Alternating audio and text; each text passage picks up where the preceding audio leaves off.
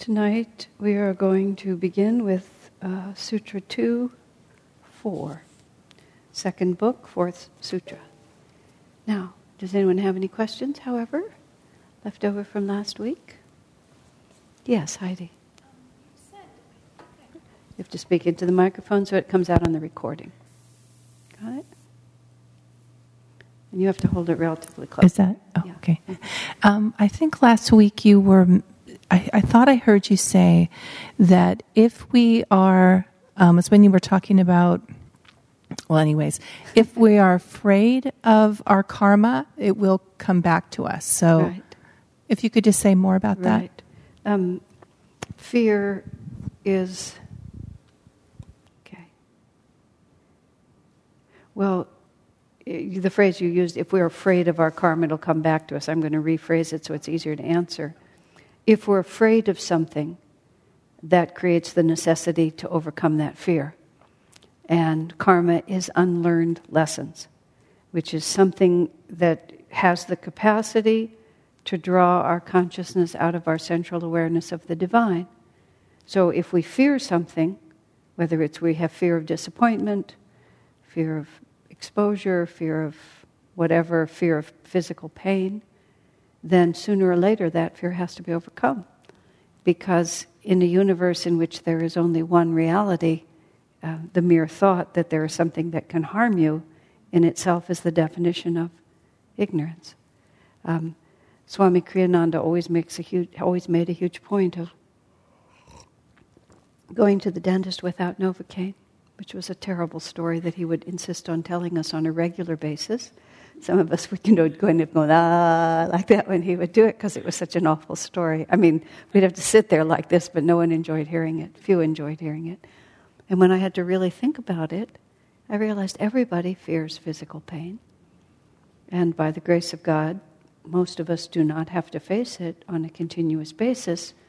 So he was trying to express to us take the opportunities when they come to have the courage to face into things.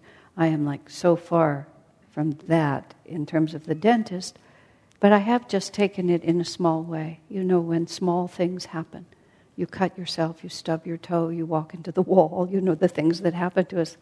Just trying to train oneself not to react too much. Just because of that, anything you're afraid of is unlearned lessons and means sooner or later you'll have to face it. So it's a very important point. Yeah. Any other questions or thoughts? Oh, you got right up here with us. Good. Very good. No, you don't. you look very cute, actually. Okay. Anyone else? Okay. So I was saying uh, just before we started that I really like this book. I mean, Patanjali is, is you can see why it's lasted so long. He's really, he's really, really smart. You know, we, um, I'm just being a little cheeky here um, the, the flow of his sutras are broken up by the commentary and broken up by the fact that this is class 27. Um, but when you see the sutras one after another, which we don't have a published version of the sutras just one after another, after Swamiji retranslated the Gita and put out the commentary, then he also put out just the Gita without the commentary in the new version, and it would be well worthwhile to either include it in the last pages of this book, which it could easily be done, or have another version where you can just read the sutras straight through because once you have more of an idea of what they mean, they all go together, which is why we keep referencing back. So, Sutra number 2 4, he says, Ignorance is the field on which all imperfections thrive, whether dormant, superficial, sporadic, or sustained. I'm so just fascinated by how exact his thinking is. And he's referring back here to Sutra 2 3, in which he says there are five obstacles. This was last week ignorance, egoism, attachment, aversion, and clinging to bodily life. And so now the next sutras repeat um, those four and elucidate further on them. So also, ignorance is the field in which imperfections thrive even that very, it's a very interesting way to put it, isn't it? It's like imperfections can only thrive if we create the environment in which they will thrive. And that environment is for us not to understand our true nature. And as long as we don't understand our true nature, we remain confused. Um, he's also implying here, without really expressing it completely, well, it does, it comes in a little bit later in this same set of sutras we're going to be dealing with tonight, that all problems can be solved by dissolving ignorance. And this is a very important point for the devotee because, especially in our society now, people give us all kinds of other ways to solve problems. You know, you ease things by distracting yourself.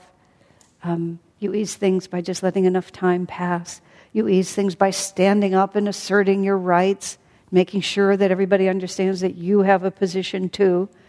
All these different things.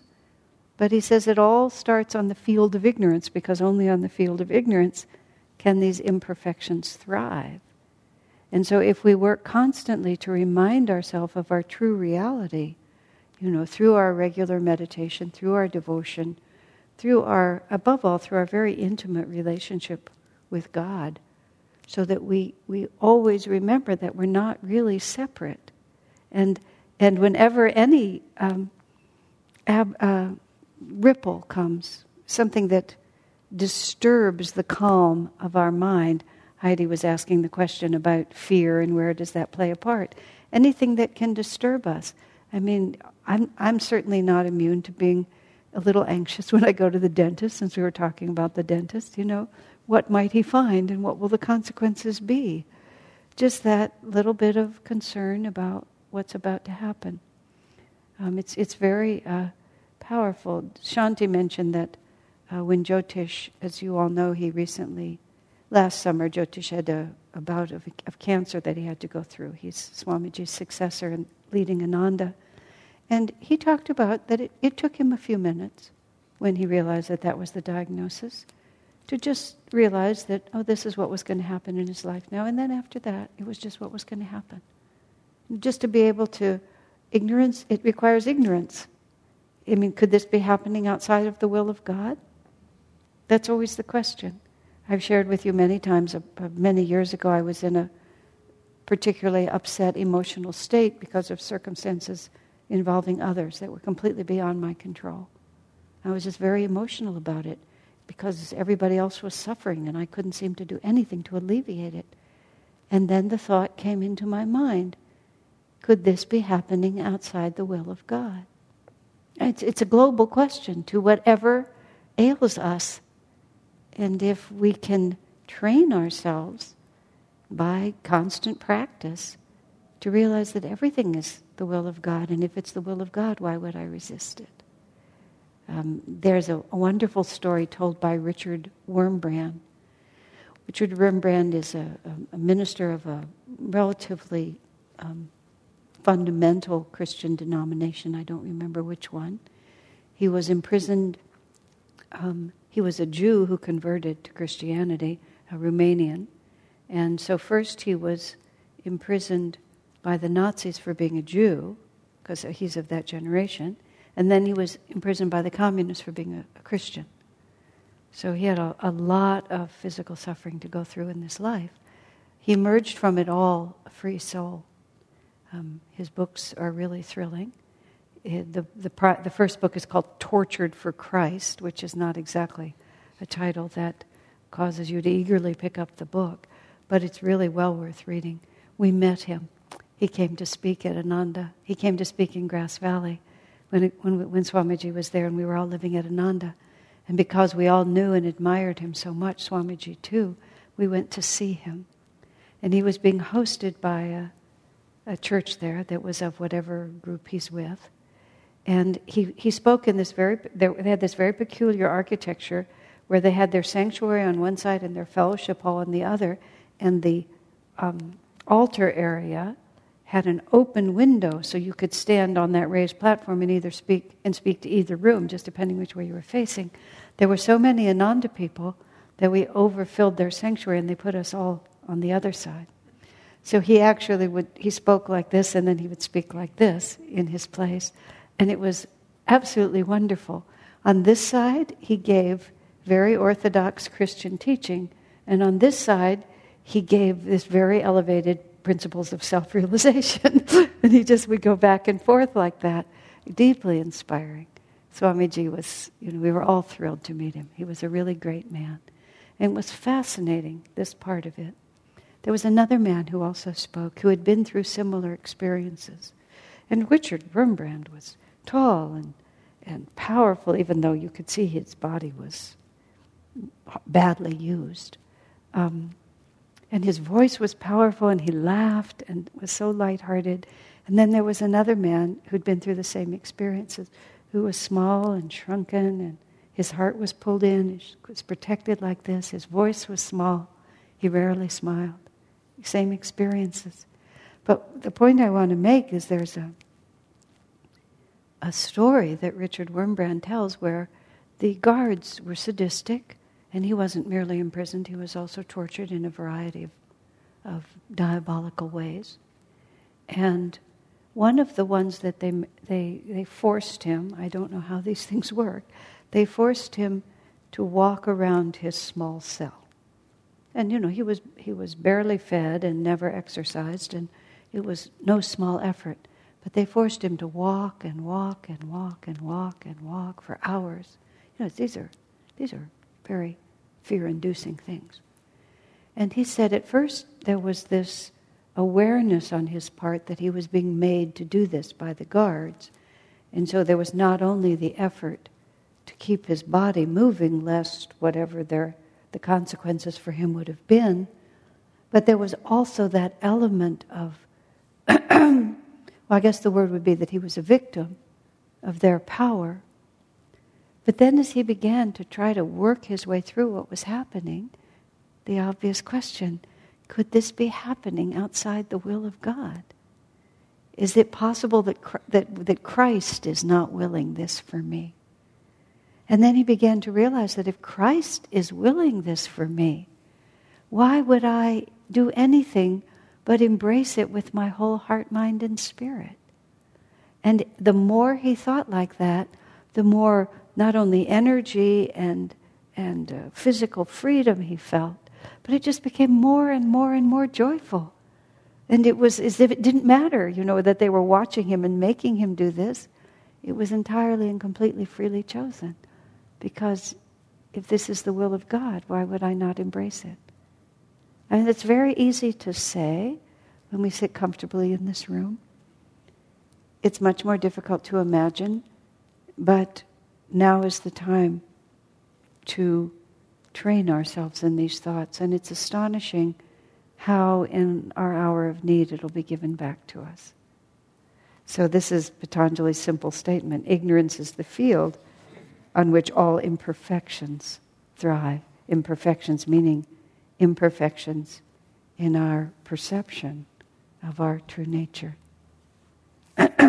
so, then he talks about um, there are dormant imperfections. This is so like um, humbling. There are dormant imperfections which are just latent and don't even have a chance in this incarnation to come out. They just wait there until circumstances allow them to be better, which is to say, how, how do we know how advanced we are? How do we know how much karma we have left? How do we know what other people where other people stand spiritually. I mean, there can be a whole host of qualities in there that it's just not the right day for them. You know, you can't do it as an American man or an American woman, or you have to wait until you're born in Ethiopia or something like that. Who knows? Or on another planet entirely. And then he says there are superficial imperfections, not serious impediments. And he gives us that wonderful example of him saying to Master, Help me to overcome my attachment to good food. And Master just brushing that off. I mean, a person, it, it also was a specific answer to Swamiji. For some people, gluttony could be a far more serious issue. But for Swamiji, it was just something superficial. He, he freely said, I used to cook for him years ago, and he finally just said, I'm a picky eater, just like that. I admit it. I'm not ashamed of it. and he was exactly. There was he liked certain things, he didn't like certain things. He just he was that way. But it was also Master had given him the freedom to say, it doesn't matter. This is superficial. It's very important for us to understand that because otherwise we waste, um, we waste energy on things that don't really matter. And this is part of the um, part of the gift of Swamiji's example of discipleship and the Ananda life he's given us. Because he's given us a life in which we are allowed to be very natural. You know, that it's not required of us that we assume a demeanor and a way of living that uh, would not be our spontaneous way of living. I was listening just now to a very old recording in which Swamiji talks about the goals of the Ananda community. And he was talking about the balance between imagining that we can make a perfect world and being much too careless or lazy in the physical plane. And he, he took up the question of how we dress. And he talked about the first time he met Rajarsi, Swami Kriyananda, when he met Rajarsi as a young disciple. He showed up in a torn t shirt. And Master said to him, Why are you dressed like that? And Swamiji talked about Anandamoyi Ma, who was in India, of course, where people are often very poor. And still, she said, You can be clean and tidy. There's no reason why you shouldn't be. And he went on at some length because at that time in Ananda's history we needed to hear that. And he particularly praised a woman named Saraswati, who, even in the midst of everything, was always elegantly and beautifully attired. Not luxuriously so, but just with conscious care. And he pointed out to us that it was a service to everyone who has to look at you. And he taught me that lesson too. I've shared with some of you. I went on a holiday with him, a weekend with him to Carmel, and I specifically remember I had this batik skirt, this long, sort of just, you know, full skirt. Uh, it was a brown batik, and then I had this sort of brown sweater. And I was pulling the sweater on over whatever blouse I had, and he just said, Don't you have anything else? You know, it's just like, you know, I just, I looked like a potato sack without any harmony. And it was the same thing. It was like that, in other words, he allowed us to be natural. I mean, I, he didn't want us to be vain, but he allowed us to be natural in the way that we lived. And so these superficial things, if they are superficial, it was interesting because he treated everybody a little differently. You know, to some he encouraged to have more dignity in the way they dressed, and others he complimented them only when they were indifferent. so it just depended on where you were. But he allowed us to make distinctions there. Um, oh, I, there was a, a deeper thought I had to say on that. Um, you know, sometimes we imagine. Uh, this is interesting. This is a long train of thought, but it's worth it's worth sharing. I just uh, published, printed a book in India called Ask Asha, which is a collection of the questions that I was asked over a couple of years, and it'll come out in America mm, in June, I think. 2014 is when this is being done. Um, there was one question in there, and I had to, I ended up having to edit that book a great deal. I thought I could just print what I'd already written, but it didn't work out that way. And there was one question from this man who'd written me, and it was sort of interesting because I knew the person who'd written the letter, and I answered him more or less intuitively. In fact, I answered him intuitively. So when I was looking at it later, I saw that there was no logical bridge because I had responded intuitively to what he'd asked me, but it wasn't clear in what I'd written. And he had told me that he had a great deal of difficulty. He keeps, the, the question is, I keep making the same mistakes over and over again. No matter how hard I try, I keep doing that. I said, There's no shortcut to spiritual life. And that was sort of an answer, but it, it kept niggling at my mind. And finally, I wrote it out more clearly, and this was the issue. The shortcut he was seeking was, I'll just do it all right now. And I ended up writing to him, it's not really a lack of willpower, it's that you're trying to fight the wrong battles. You're trying to fight battles that are too big for you. And that comes out just a little bit later in a sutra that's just ahead of here. You have to fight winnable battles. And the shortcut he was looking for was well, if we have to renounce you know, all pleasures, then I renounce everything. I live on nettles. I don't heat my house anymore. You know, I go barefoot. I don't comb my hair. And what happens when you push beyond your actual capability is that you boing back. And you never really make any progress because you're trying to skip all of those boring stages in between. And so, part of the right strategy for the spiritual path is to realize that these superficial issues are not really the place to fight the battle. You know, just leave them alone and put your energy into what really matters. Because you can't do everything at once. You have to be efficient in this. Then he says sporadic imperfections, which is the desire to indulge ourselves in ways that really aren't wholesome, but it's not chronic. And then he says, if we can resist that, then uh, gradually they'll vanish, they'll vanish from our minds. Of course, to tell the difference takes a certain amount of discernment, but it's worth knowing. This is the answer to the question how much discipline is enough discipline? And I think the sporadic temptations are the ones that we can fight the most.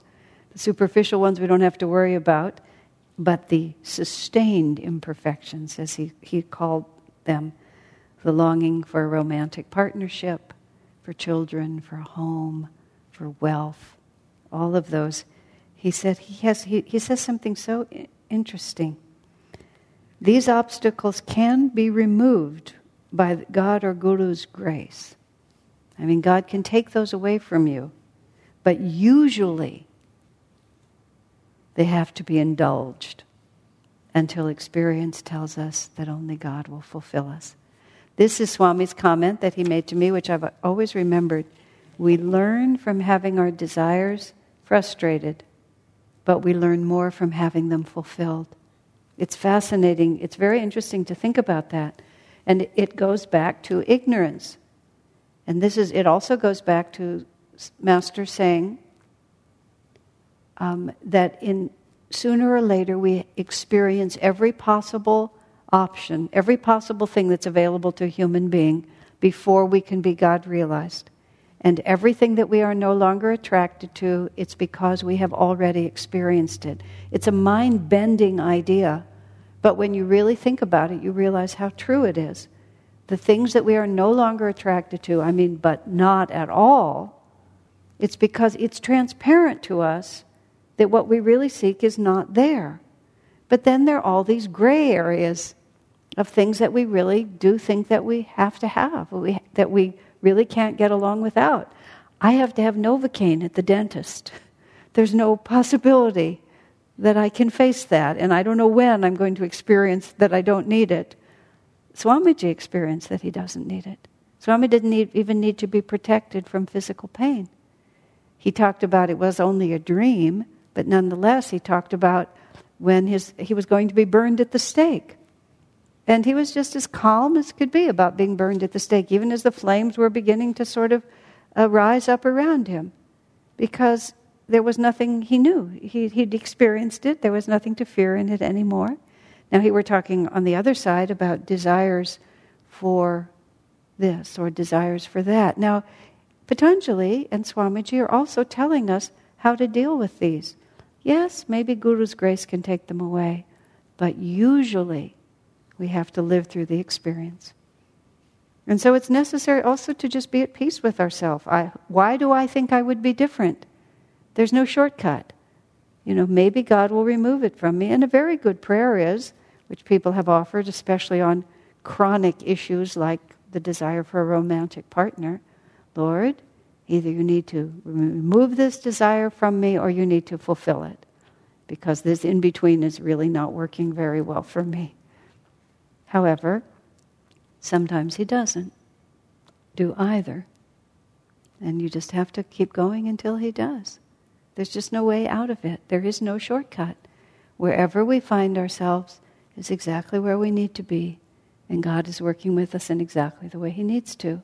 And Swami uses the word be a little more impersonal about all your experiences. And again, you have to practice when it's easier before something that is absolutely everything to you. Uh, before you're challenged, you know, from ripped out from the heart, it's better to have a little more practice in knowing that things work out for the best and God is in charge. Doesn't mean it's easy or we don't weep, but that's the way it is. Any thoughts or questions on any of this? Yes, Joe.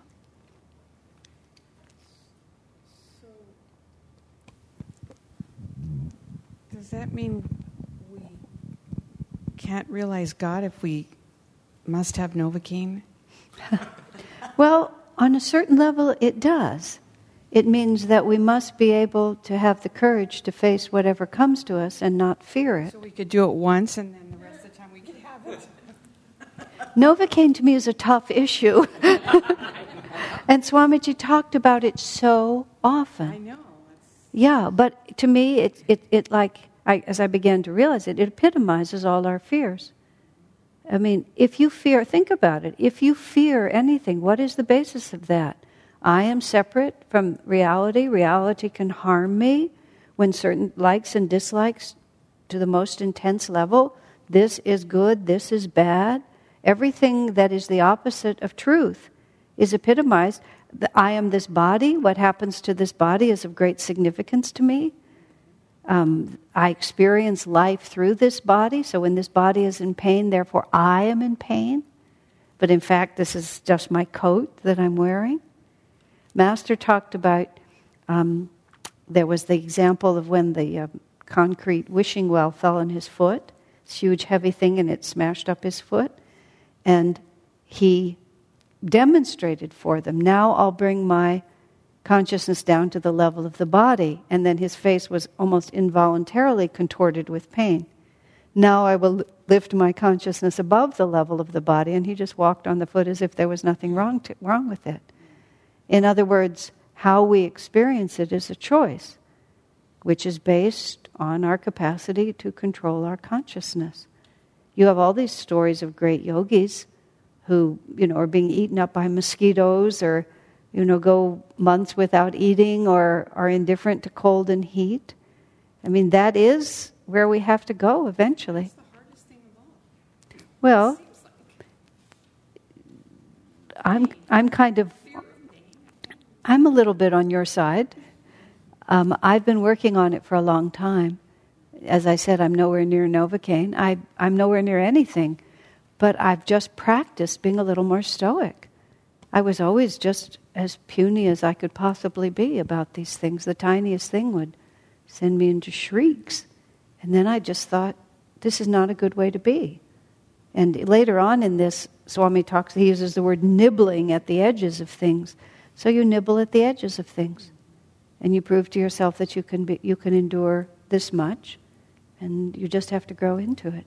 But it, I would call it a sustained imperfection. And yeah, I, I have this, I have had this, um, I don't know what the exact word is, this enormous interest in, in incredible hardships, especially uh, uh, either cataclysmic or, or political, you know, imprisonment and so on like that. I never can tell whether I'm dealing from the past or working for the future, but I, I partially experience it just by, I have, I don't do this so much anymore, just by really trying to look at these circumstances and projecting myself into them, and simultaneously seeing how other people manage. Like Richard Wurmbrand, it's a very tough book to read, but he managed and he triumphed. So it tells you that the human spirit can. You could. And many people do.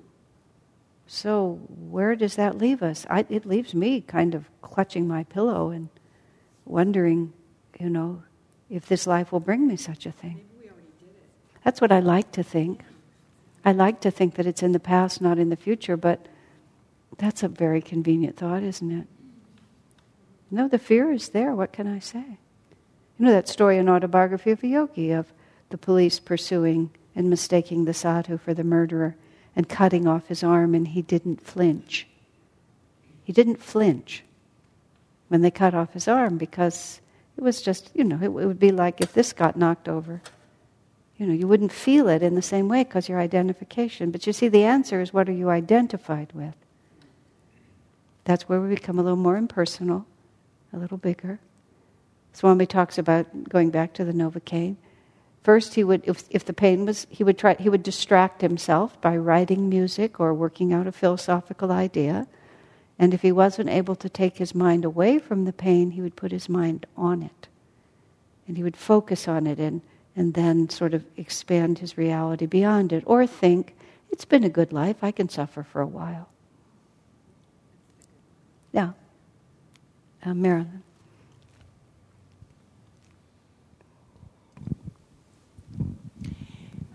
I was thinking that, even thinking that um, I need sleep, or. Most, that would be, yes. I mean, in theory, in, in principle, philosophically, all of those things are physical imperatives, and all physical imperatives can and will be overcome. Today, not likely. So or, we have to have common sense about our spiritual path. Yeah, or or I can have too much work to do that you can have too much yeah. that you can allow yourself to feel stressed yes yeah. that's definitely an imperfection mm-hmm. and that's an imperfection worth working on that's a sporadic imperfection mm-hmm. and that's exactly the one that should be worked on i think the need for sleep is a sustained imperfection and you just have to l- learn it slowly master talks in autobiography of a yogi of sri yukteswar keeping him up all night or keeping him up so late and then keeping him up all night and after that he never felt the need for sleep. He never felt fatigued. He's just telling us the story. Master would, uh, Sri Yukteswar would keep them talking all night, and they would never catch up on their sleep, but they didn't need it. But such things can't be forced. You have to feel really inwardly guided if you're going to start following things like that. you have to make sure you're not being fanatical, that you're really being inspired. That's, that's why, that's what I was trying to say at the beginning. That's why we're so fortunate to have Swamiji as an example and the Ananda lifestyle as the example. We don't have to stay up all night. We don't have to give up food and sleep. You know, we don't have to exist on black coffee and dry bread. We don't have to go around in sackcloth. We can just relax and work on devotion. I mean, I remember Swami um, Kriyananda sitting at the lunch table with Sant Keshava Das, who was Keshav who was a well-known teacher, spiritual teacher. He's he died num- a number of years ago, and they were talking about fanaticism and diet, and I just remember Swami just saying that that in that context, this age is simply too gross to purify your consciousness by purifying your diet. He said in very high ages when the, when the veil of materi- the material world is very, very thin, just a little bit of effort and you can get through it. But in this age, matter is so heavy that you, you know, you can purify your diet like crazy, but it's not going to be enough to liberate your spirit. And then they both said devotion, devotion, devotion, devotion, and service. But service is an expression of devotion. That's how you get free in this lifetime. And so we have Swami Kriyananda showing us. You know, he was utterly devoted to his guru with his full heart, and he worked and he served. Because that's what it looks like. That's what early Dwapara self realization looks like for disciples of Paramhansa Yogananda. And if we, if we veer too far away from that, um, we have to be really sure that we're actually being inspired and not just being confused. So, does that make sense? You know, this, uh, it's, it's, it's, it's no accident that we are where we are. We have to pay attention to where we are. Okay. So, moving right along, we're moving along to Sutra 2 5. Ignorance, now he defines ignorance, which is the, the field on which all imperfections thrive. Ignorance is the conviction that what is impermanent is permanent, that what is impure is pure, that what is painful is pleasant, and that what is the non self, the ego, is the true self. He just, he's always just encapsulating, isn't it? That what is per- impermanent is permanent, what is impure is pure, that what is painful is actually pleasurable. I love that one. and that the non self is the true self. This is the field of ignorance on which um, imperfections thrive. So he talks. He starts by talking about how everything around us disintegrates. People disintegrate. People die. Things disintegrate. Things die. And you have the beautiful flowers on your altar, and then you look over there a couple of days later, and they're kind of slimy and awful looking. You know, they were so beautiful for a while, and they're just not. You kind of. somebody sent me some photographs from 10 and 20 years ago of myself and a few of my friends, and I sent it to my friend. She said, Wow, we were good looking. I said, Yeah, I mean, I'm astonished too. I certainly didn't think of us like that at all. But just like everything else, we've decayed. We're not exactly slimy, but we, we don't look like that anymore. And you're just standing there. I mean, you, you, you, your infinite spirit is just standing there, and everything around you just gradually disintegrates. And Swami Kriyananda's body was so old by the end. And of course, it didn't start that way. You have that picture in the Finding Happiness movie of him driving his bicycle at the age of seven. He was so energetic. One of my favorite pictures of him is I don't know exactly how it came to me, but he's with his mother, and he was probably three at the most. His mother was young and really lovely, and they had a very dear connection. His mother's sitting there. It was taken in Romania, and she was always very dignified, and she was just sitting there, and he, like a little child, is, he's standing next to her, but he's kind of sprawled across her lap like that. And it's just such a childlike sweetness, and the, the sweetness between the two of them is just so palpable. And then he was 86. Everything decays, and yet we don't remember. Even sitting in the dentist chair, since we keep going back to that, that's also Swamiji's thought well, you know, even if I can't take my mind away from this, I can just endure it for a little while. When he dreamt that he was going to be burned alive, well, this will be painful, but it'll be over. And then it'll just be later. In one of my many, you know, How Do You Endure Impossible Circumstances books, I read a book about uh, a couple of journalists who were kidnapped in the Mideast somewhere and actually held for like five years, seven years, really long, long time. And they had been prepped a little bit for the possibility of this happening because of where they were and the work they were doing. And one of the techniques that was offered to them is while you're in captivity, write your autobiography from the perspective of after, as a way of keeping your consciousness clear. Just in other words, project yourself into the time when this is over. Don't buy into the idea that this is reality forever, that everything is impermanent. Now, that's slightly contradictory to just live in the now, but when you're living in the now, you also have a consciousness of the passage of time just being an illusion. It just goes on around you. Past, present, and future, just like a parade that's always happening.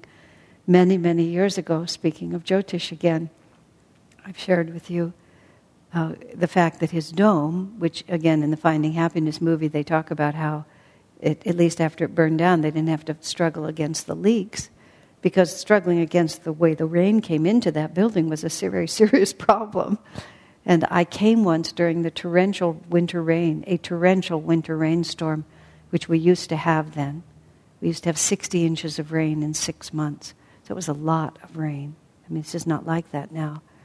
And he had rigged up this huge funnel at the, at the, the highest point of his, it was a dome, because apparently most of the water came in through that central point. So he had rigged up this big funnel, I don't know where he even got such a thing, that he'd wired to the top of the dome and then put a piece of tubing in that ran out from that and then went into his sink. So most of the water that came in now ran into the funnel, ran through the tube, and was pouring out the sink. The sound of the rain was very intense, and the sound of many rushing waters in the middle of his house was also very strong. And I came in, and it was a winter night, and he was just sitting in a comfortable chair under a gaslight, just quietly reading a book. And I just looked at the whole thing. How can you stand this? I said to him. It was just to my mind, even though I was pretty simple living, it just was so crazy. He said, Well, he said, I have a, this point of view that anything can be endured as long as it's temporary. And when you stop and think about it, everything is temporary. it was just a perfect answer. Everything is temporary. So whatever it is is going to change. So ignorance is, the conviction is the word he uses, that what is impermanent is permanent. Uh, just speaking of stress at work, since you mentioned that, I've trained myself over many years because I have been capable of becoming extremely stressed by the feeling that I have too much to do. But I have noticed that it always gets done, or it doesn't, but it always resolves. In fact, just today I was thinking about, um, I was thinking about the leaving for India last, uh, whenever I left, and how kind of very, very, very busy it got at the end as I was trying to tie up all the loose ends. I always think it's going to be a smooth departure, and it's always just action packed and fun filled, you know, just really tight. And I realized whatever it was I was worried about, it all resolved. And I can think of every stress period in my life, and whatever it was I was worried about, it all resolved. Because it always does. Something always happens. And so we think that this stress and this anxiety is permanent, and that's the field of ignorance in which imperfection thrives. That somehow something terrible is going to happen. Well, it either will or it won't. You know?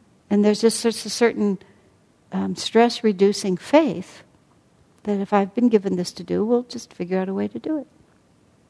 There's a, uh, uh, Vanmali Devi, uh, who's a great devotee of Krishna uh, Indian woman in Rishikesh.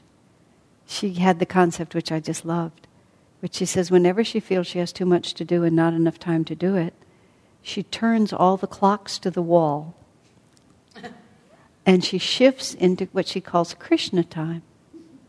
Because of course Krishna can just, you know, in the in the Bhagavad Gita there's the story of when Arjuna had made a vow that if he didn't accomplish this certain thing, which is to kill these certain enemies, before the sun went down that he would take his own life.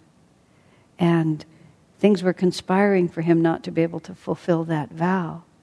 So there are several stories told. One is that Krishna sent a black cloud over the sun so everyone thought the sun had gone down, and that gave Arjuna the chance to sneak in, or that Krishna just held the sun in the sky to just give Krishna the extra time, he, uh, Arjuna the extra time he needed. But Krishna time. The sun doesn't even rise and set in an orderly manner if Krishna is going to intervene. And I have, on more than one occasion, followed exactly that practice. I mean, one, once I remember it was before I was leaving for India. Um, I don't know exactly what the timings were. And I was responsible for the costumes for the school play. And in the evening, I was leaving early the next morning. That evening, I realized that if my helpers were going to get any work done while I was gone, I wanted them. That was the the Hafiz play, and I had idiotically decided that I would make these little white shirts for all these men, all the boys, and people were going to help me. But I know I knew that if I gave them the, the the pattern and the fabric, they would never sew it. If I gave them it the fabric cut out and just that to sew together. There's this huge psychic barrier for seamstresses to cut a pattern, cut things out, and I knew it. I realized that the night before I left, and I realized I needed to cut out all 40 or 70 or whatever, it was a lot of them. I needed to cut out every one, and I needed to do it before I left. So I turned the clocks to the wall, and I just started doing it. And I finished cutting at exactly the time I would have gotten up. I stayed up all night, and I did it. But I stayed up all night perfectly happily. I was just perfectly content, and I was certain every time I would be, feel the slightest bit, bit, anxious, I thought, you know, this will just spoil the experience. And I, I listened to Swami read some book to me and just sewed all night with my clocks to the wall. And, you know, I saw it beginning to get light, and I saw that I had two more to go, and I looked at the clock right on the minute, almost exactly. Know, because it's what is nothing is permanent everything is mutable we don't have to just get so anxious even our bodies even suffering. It just comes and goes. Ignorance the field on which imperfection thrives is the conviction that what is impermanent is permanent. It's very very it's such a isn't that a simple idea? How do we unravel ignorance? Such a simple idea. Whatever it is, it'll end. One man was going through just unbelievably difficult karma. I mean, really, like one of those really astonishing, how can so many things go wrong at the same time kind of karmas. And he just said to Swami, I mean, the essence of the question was, like, what? Swami just said, all karma ends. That was all he could say. Whatever it is, sooner or later, it won't be here anymore. Because no condition in the material world is permanent. And if it's only going to, it's only temporary. It is very comforting. Well, remember, though, I'm going to laugh. This is the opposite of that. When Swamiji said there was his fellow disciple Norman, who was very inclined to be depressed and had these really heavy depressions, and he came into Swami's room at the ashram there, you know, collapsed on the bed in great sadness, and Swami tried to comfort him by saying, Well, Norman, you know, even if you're suffering now, how long can it last? 40, 50 years? Which caused Norman to run screaming from the room. But Swami thought that was really a helpful statement. You know, so you're depressed for the rest of your life. Like, big deal. You're the disciple of a great master, you'll get free. I often think about that. How long can this last? 40, 50 years? So. But it'll pass. Everything passes. Well, let's take a, including the fact that we're now going to have a break. okay, let's have a little break. We were just talking about this book, Love Perfected, Life Divine. When I was in India, I made an audio book of it. And I, I just got it back, edited. Um, there are 24 characters in that book. I think I expressed this to all of you before, and I was reading it alone. The voices are a little less distinguishable than they felt to me. But it's a, it's a fantastic story. And my recording of it is very lively. It's a first person account by a woman. And of course, Swami's not here to read it himself. Plus, the I in it is female, so it had to be read by a female voice. There's something about that book that is I don't know, it has, it's extremely meaningful to me, and I think it also has some kind of power in it. So there's a few little things in the audiobook that have to be shifted. The engineer didn't leave enough space between chapters, and often the shift in energy from one chapter to the next is really extreme, and there's just not enough space. It's very confusing. So it'll be maybe a couple of weeks, but then I'll make it available somehow or through Crystal Clarity. But if you haven't gotten into that book, or even if you have, you might consider listening to it read. There's a lot of words in that book. and somehow, when they come across as conversation and as dialogue, even I, who have read the book multiple times, have been listening to it and really enjoying it. I've only just started listening, but it's uh, anyway. So there it is. It's coming up someday. What the audio book? Yeah, it really did. Well, however it takes me to read the whole thing, listen to the whole thing, and then however long it takes the engineer to shift it. Because it's, it's, it's almost just fine. He left, so far I've only, I haven't, I haven't listened to that much, but twice the word correction, repeat, is in there. but the main thing that's wrong is that the chapters run too fast. That's really jarring. You just don't have a chance to catch it. So, okay. Any other any questions or thoughts about anything that we're talking about? Yes, Janambar. Um, I use uh, pain as an indicator that I'm off, uh-huh. and so when I'm in pain, it's because I'm not seeing uh, devotion, love, oneness. Are you talking about physical pain or more emotional, emotional or mental? pain. Yeah, in fact, exactly true. I mean, our well, it goes to the word pure now. Yeah. Our natural state is bliss. And anything other than bliss means that in one way or another we're not completely in tune with our deeper reality. Now, we do have to understand this on multiple levels because someone like Swamiji or Master was very conscious simultaneously of his own freedom and of the, the lack of freedom and the suffering of others. So, this is again where we have to look to the example of Swamiji to understand what this freedom really looks like. Because the, the, the the amateur devotee says, Oh, well, you're supposed to be detached. Well, that man is hungry, but what difference does it make? Well, your feelings got hurt by what I said, but that's really your problem. You know, I just, that dog is in my way. Let him just, let me just push him out of my way. And they think that detachment is to be hard hearted, to be unconscious of other people's reality. Because what actually happens to the devotee is you become more and more sensitive. I mean, I'm, I'm embarrassed by how easily I can cry. I don't cry for myself like I used to. I used to cry for myself a lot. I don't cry for myself very often. But I cry really easily. Things just strike me. You know, the, the cheesiest kind of um, sentiment can just touch my heart, or the just tiny little things that people do. There's, a, there's, such a, there's so much poignancy to life and uh, uh, so much suffering. So it's a, it's, it's a multi level thing because we need to also. Um, we need to become increasingly conscious of other people's realities. The best way to overcome the ego is in loving service to others with sensitive awareness of their needs.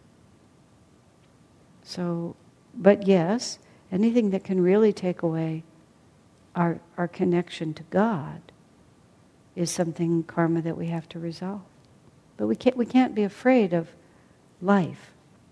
Swamiji, I, I've quoted this to you, but he was referring to someone who was um,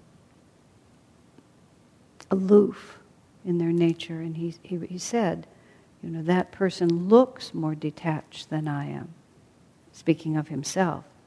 He said, but my, in fact, my detachment is much greater because his aloofness was a lack of commitment and a fear of involvement, which is fear of, lack of, rather than just a, a fearless capacity to just enter into any reality because it's all God's will. What do I have to fear here? You know, I, I practice that. We all practice that, but practice that sometimes when you see um, people on the street home, homeless people or strange people. You know, I practice really not protecting myself from their vibrations. Not in, I don't want to be inappropriate, but just not protecting myself from their reality. Just to feel their reality, to look at their faces, to look at their, you know, stacked up carts, to watch them chatting with beings that only they can see. And just allow yourself to really accept that this is who they are, not feel the need to protect yourself from it and not have it um, disturb your peace. Even if it brings tears to your eyes, it doesn't necessarily disturb your peace. I remember this uh, when we had our, our center for those years on the second floor over here of the office building on California Avenue. One evening I came up and some man without a home, who, who was also mentally, obviously, totally confused, had found his way up there, and I had to persuade him that it was time for him to go somewhere else. And he had with him a lot of papers and pencils and things, and he was sitting there sort of scribbling, and he assured me that he would leave as soon as he finished his important work. And I was telling, because it really touched me, I told Swami about it later, and Swami just answered, well, he probably used to do important work. You know, but somehow he'd lost his mental balance, and he still was clinging to that reality. I still vividly remember this man. You know, it's just like you can't help but cry. He was, he was, was tragic. But it's also part of God's Leela. That which is, you, ignorance is to imagine that which is impermanent is permanent. This man is going through his life of being um, imbalanced. There you have it. He has something that he needs to work out by being imbalanced. What can we do? He has to go through it. Some things can be taken away by God's grace, and other have to be experienced. And what this man is experiencing is, well, that didn't work. That's what Swamiji says insanity is. It's an, the ultimate effort to go into to go unconscious. It's the same as wine. It's the it's the the three um, threefold delusion of wine, uh, wine, women, and money. Wine, sexuality, and money. Wine represents the belief that if I block out reality, then I'll feel better. And insanity is the ultimate blocking out of reality. You just make it up yourself. And it's, it's nothing really, you don't have to be delicate about it. It's just, well, look at that. He's making it up himself. Just making up his own world. He's just not in this one anymore. How's that working for you? You know, not so well. but what is he getting to avoid doing? What fears are he escaping? Yes, Nishkama.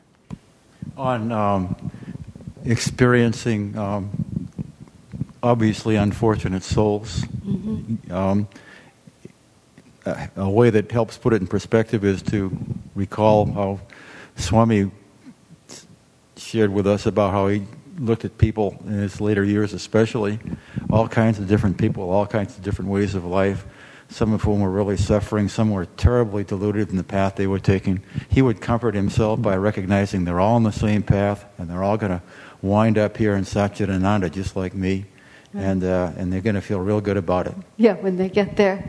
That, I mean, ignorance is the conviction that what is impermanent is permanent. So all suffering is impermanent by definition. And so the more we can train ourselves to that, the freer we'll be. But I mean, if you can, if you can empathize with them and, and, and identify with them in that way, yeah. Uh, to me that that is a uh, can be a very great blessing in itself. That's the gift of consciousness. You know, the path of self-realization is not for sissies. you just have to accept that. We all have to accept it. Courage is the first requirement on the spiritual path, and you can see how that courage comes in so many different ways. When I was in India, for some reason, I had, I had little themes that I sort of was hammering out day after day. And one of them was just this thought that, you know, you really have to have the courage to see the implications of what we're studying here. You can't just kind of pick up this little piece and this is nice and this little piece is nice, but not really recognize where this is going and what it means. And that's what, that's what sort of you know, that's my particular theme. It's like we have to have the courage to see where this is going and what it means. We all um, serve in whatever ways make sense to us. And this must have been something in many past lives where I took pieces of it and then pretended that the rest didn't apply. Because I have this real passion for this. Look, if this is true at all, it, it must be completely true. And if we're going to get anything from this, we've got to have the courage to just recognize it. And part of that courageous recognition is well, this delusion of mine is a sustained imperfection. and uh, I'm just going to have to live through it. And not be, not be afraid of that either. It's like, well, I'm just going to have to have this experience. We'll see where it goes. Could you give a specific example? Is that possible? Sure. Maybe someone who's trying to be a monk feels a sudden desire to get married. It's like they really feel they ought to be a monk, but you know they can't resist the temptation.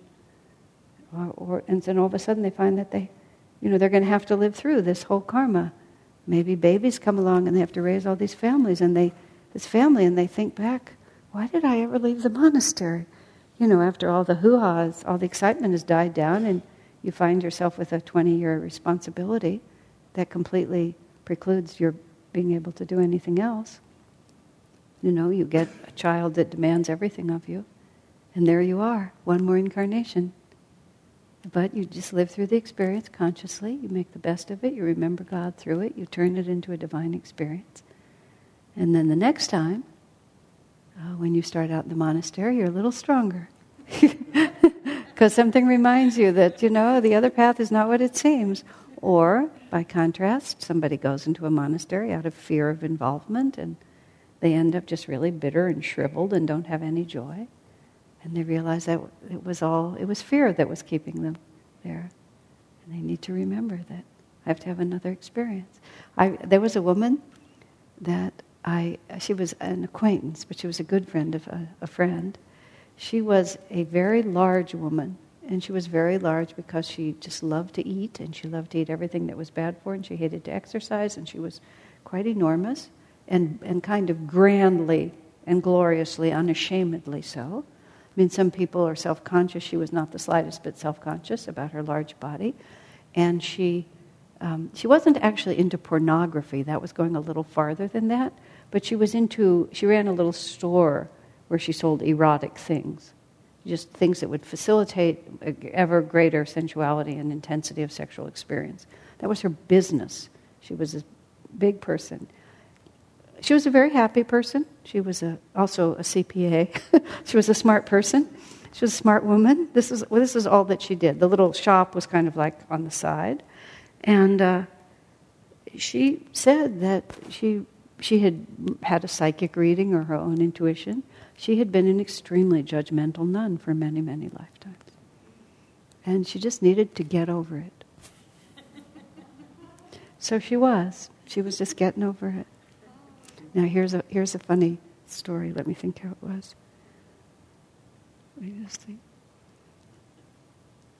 How does go? Oh, I can't quite remember. There's a, a, joke related to that, but I can't remember the pieces, so I'll have to skip it. But anyway, but you, you never know. You never know exactly who, what people are doing and why they're doing it. And you just keep having, you have to have all these experiences until you're free. Okay, any other questions or thoughts? So, let's go. Now he's talking about purity and impurity, which is very a very interesting phrase, and he and he describes it exactly as we need to understand it, which is the only absolutely pure thing is unmanifested spirit. He puts that out that everything in creation, in one way or another, is a slight step away from unmanifested spirit. So he said, for practical purposes, we have to think about that which is pure is that which lifts our consciousness toward the divine. So anything that's God reminding we can, we, is, is pure in our, in our vocabulary for this purpose. And that which is impure is that which takes us away. And we make a mistake. We can't tell, you know, what is what. It's the same, it's the same mistake. We, that which is impure we think of as pure, meaning we think of it as good for us. I mean, nobody would eat food that is impure or drink water that's impure, you wouldn't do it because you know it would poison you. But we get confused and we, we think, and then it follows, we think what is uh, painful is pleasant. And it's painful to the soul, it's painful to our ultimate bliss, but we just don't know that.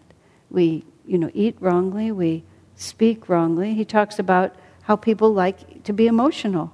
And we don't think about that so much in the small world in which we live but some people are very keen on expressing their anger and letting their feelings out and you know having the right to be who they want to be and the right to indulge in this and the right to do that. And just the same thing. It's just the backwardsness. And and all of us learn it. You know we learn it slowly. We just gradually realize that that just didn't work for me. You know in our culture many people get divorced. Many people just ruin their relationships. And often they'll look back and think what was I thinking? You know, I was angry all the time. I was always yelling about things. I was always demanding. We, this, you know, I get to speak up. And there's a lot of teaching about relationships, which is that which is uh, actually painful is really perceived as being pleasant. I demand. And then they think that that which is actually going to bring success in their love relationships is actually unpleasant. I mean, when people, I hear people say, I used to do a lot with relationships, I don't think about it as much anymore. But people say, you know, marriage is really hard work, success in marriage is really hard work. I said, no, actually. I said, divorce is really hard. That's really, really hard. That's so much worse than anything it takes to make a relationship successful. You have no idea. But what people are saying is, I have to discipline myself. I have to deny my egoic inclinations in order to be in harmony with someone else. And we get confused. We think that which is pleasant is painful, and that which is painful is pleasant, that which is against our soul nature. I mean, it, food is the most fun one. Not that it's, it's somewhat superficial, but it's so amazing how we can think that something's good when it really isn't. If you have an allergy to something you really like, and you know it's going to make you feel terrible. But you have to go through that whole cycle of realizing, well, what do you know? How many times do I have to do this? Someone told me that it took him a year and a half to accept the fact that every time he ate wheat, he felt horrible. Even though every time he ate wheat, he felt horrible. it was just like maybe this time it's not going to be true. It's a small example. Or we lose our temper. Or we just say something mean.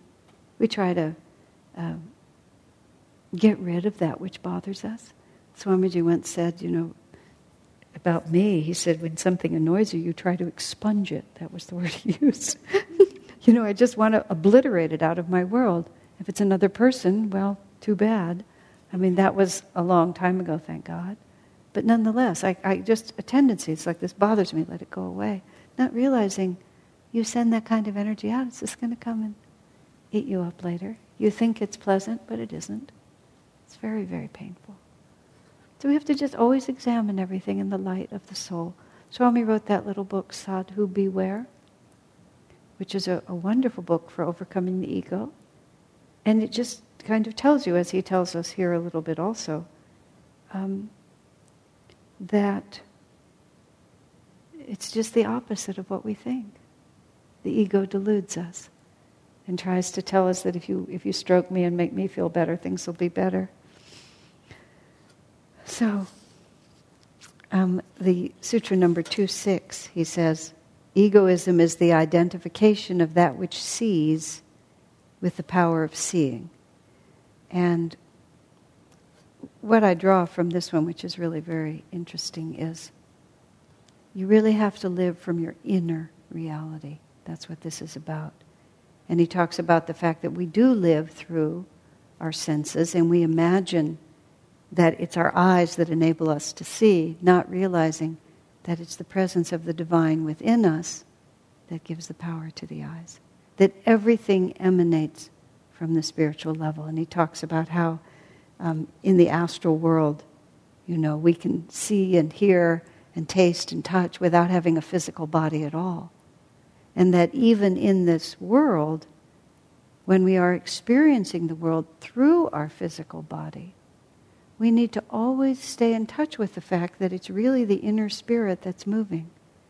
And to and realize that nothing would be possible if God weren't inwardly animating us. And, and as Swamiji puts it, refer everything back to that inner reality. You see, that's how we discern between what is really pleasurable and what is really painful. This, um, everybody praising me or everybody telling me that I'm terrible, you know, these, is this pleasurable? Is this painful?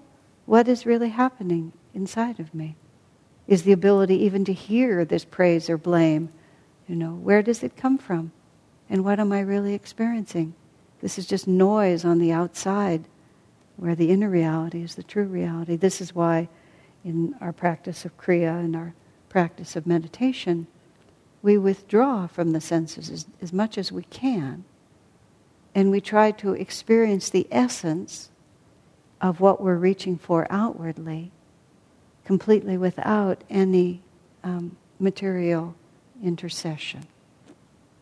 So that when, even when we step away from our meditation room and interact with this world, we still recognize that it's really within myself that these experiences are happening.